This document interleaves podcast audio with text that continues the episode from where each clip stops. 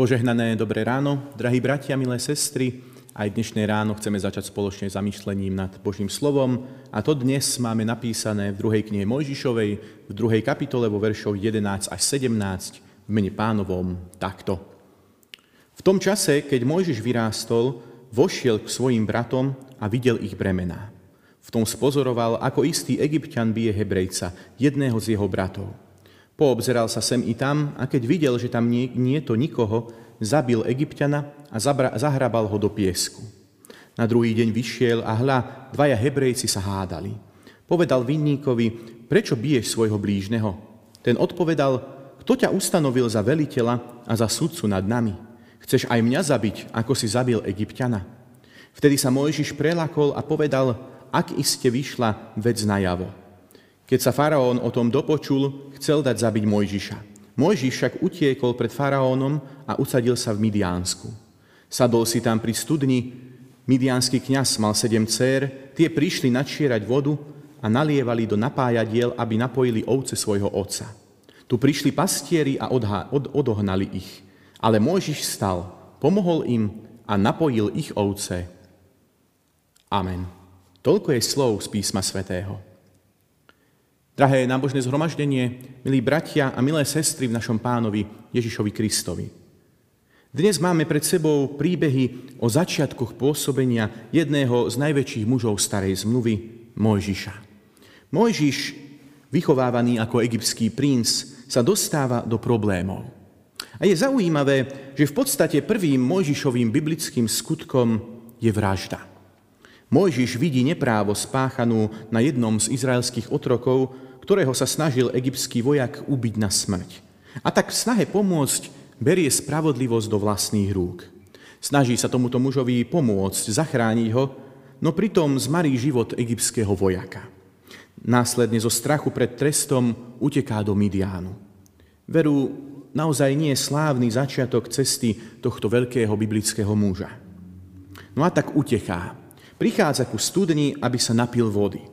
No a hneď tam sa udeje druhý skutok pomoci. Pri studni stretáva sedem sestier, snažiacich sa napojiť svoje stáda a vidí, ako ich miestni pastieri násilím odháňajú preč. A tak Mojžiš znovu koná. Postaví sa, odháňa pastierov a dokonca sám svojimi vlastnými rukami napája stáda týchto sestier.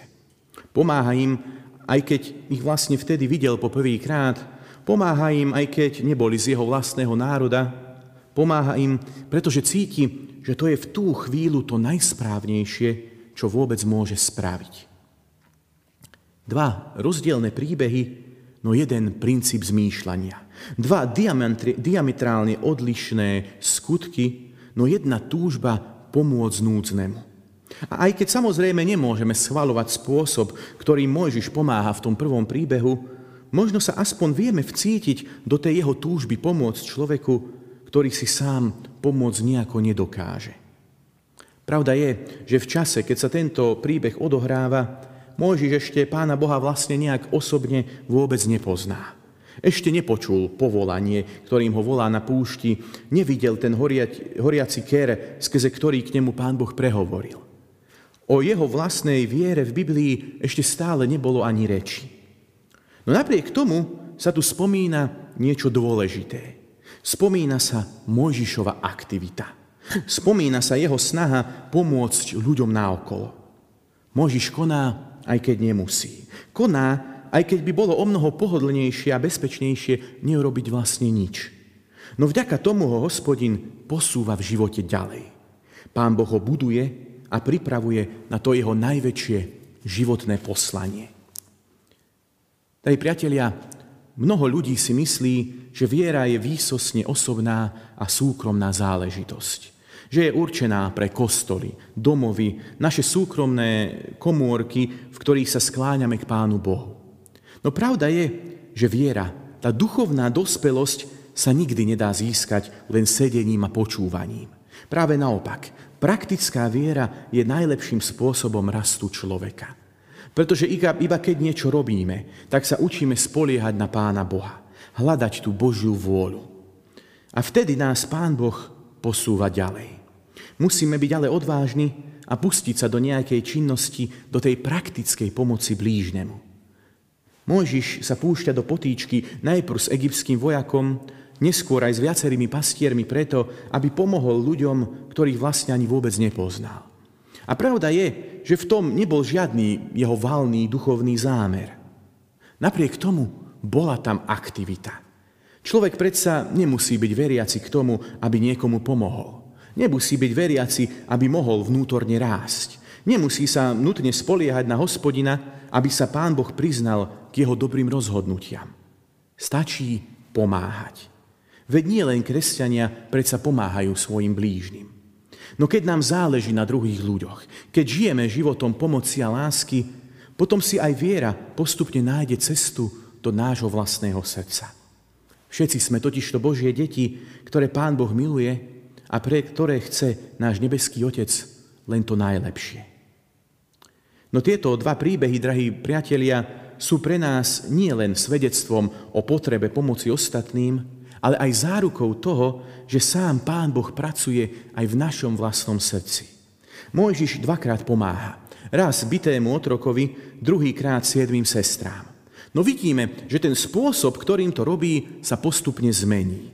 Kým v prvom prípade, aj keď úmysly boli možno dobré, nemôžeme súhlasiť so spôsobom, aký Mojžiš koná, tak vidíme, že aj sám Mojžiš vnútorne rastie cez pomoc druhým. No a keď príde potreba znova niekomu pomôcť, pomôcť sestrám, tak to už Mojžiš robí oveľa správnejšie, bez nejakej zášti, bez zlých úmyslov, či smrti problémových pastierov. Pán Boh buduje tohto služobníka práve vďaka tomu, že sa podujal na pomoc druhým. Že len nesedel so založenými rukami a nekritizoval, ale vyvinul aj aktivitu k tomu, aby niekomu pomohol, zlepšil niekoho situáciu, niekoho život. Drahí priatelia, myslím, že v tejto dobe možno ešte viac ako inokedy potrebujeme myslieť na to, ako môžeme komu vlastne pomôcť. Potrebujeme nachádzať dosť odvahy a vnútornej sily k tomu, aby sme pomáhali núdznym. Pretože tak, ako hospodin budoval Mojžišov charakter, tak túži budovať aj naše vlastné charaktery. Nech Božia milosť, dobrota a jeho svetá vôľa je prítomná vo všetkých našich skutkoch. Nech sa tak stane. Amen. Pomodlíme sa. Drahý nebeský Otče, ďakujeme, Pane, že Ti záleží na našom vlastnom charaktere. Ty sám buduješ naše vnútra svojou láskou a milosťou. Ty sám vylievaš mnoho požehnania na naše vlastné životy.